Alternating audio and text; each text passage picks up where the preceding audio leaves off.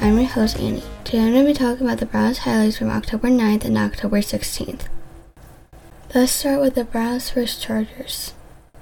The Browns played well. The offense and defense had some great plays, but there are some things that we still need to work on. The offense somewhat got down the field. We got some first downs. We ran the ball really well.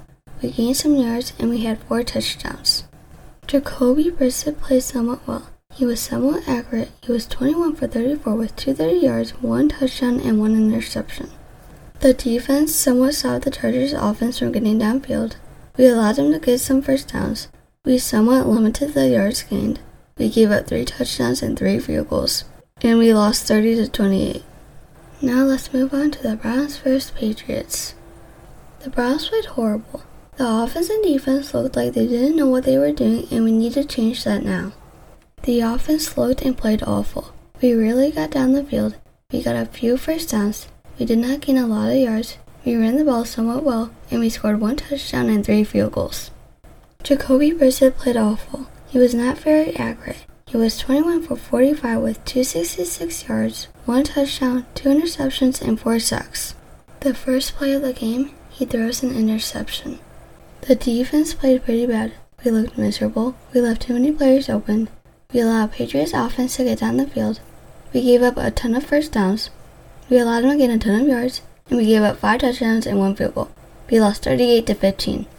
We had two bad punt returns.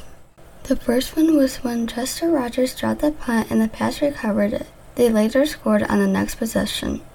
The second one was when Donovan Peoples Jones caught the punt and then fell down. No one was around him. Here are some things that we need to work on. The offense needs to run the ball more. Jacoby needs to scan the whole field.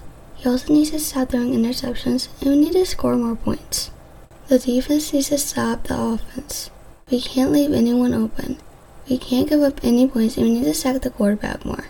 We also need less fouls called on both sides. Here's an interesting fact about Myles Garrett.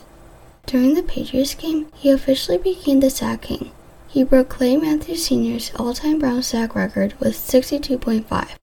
In conclusion, we suck.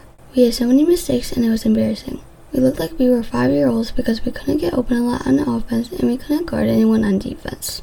Against the Patriots, before the fourth quarter ended, half or most of the fans in the stadium left because of the Browns' poor performance. We need to fire Joe Woods, find new play callers, and or sell the team to someone who will keep them in Cleveland. We need some type of change. We're 2 and 4, but we could be 5 and 1 if we played better and won more games.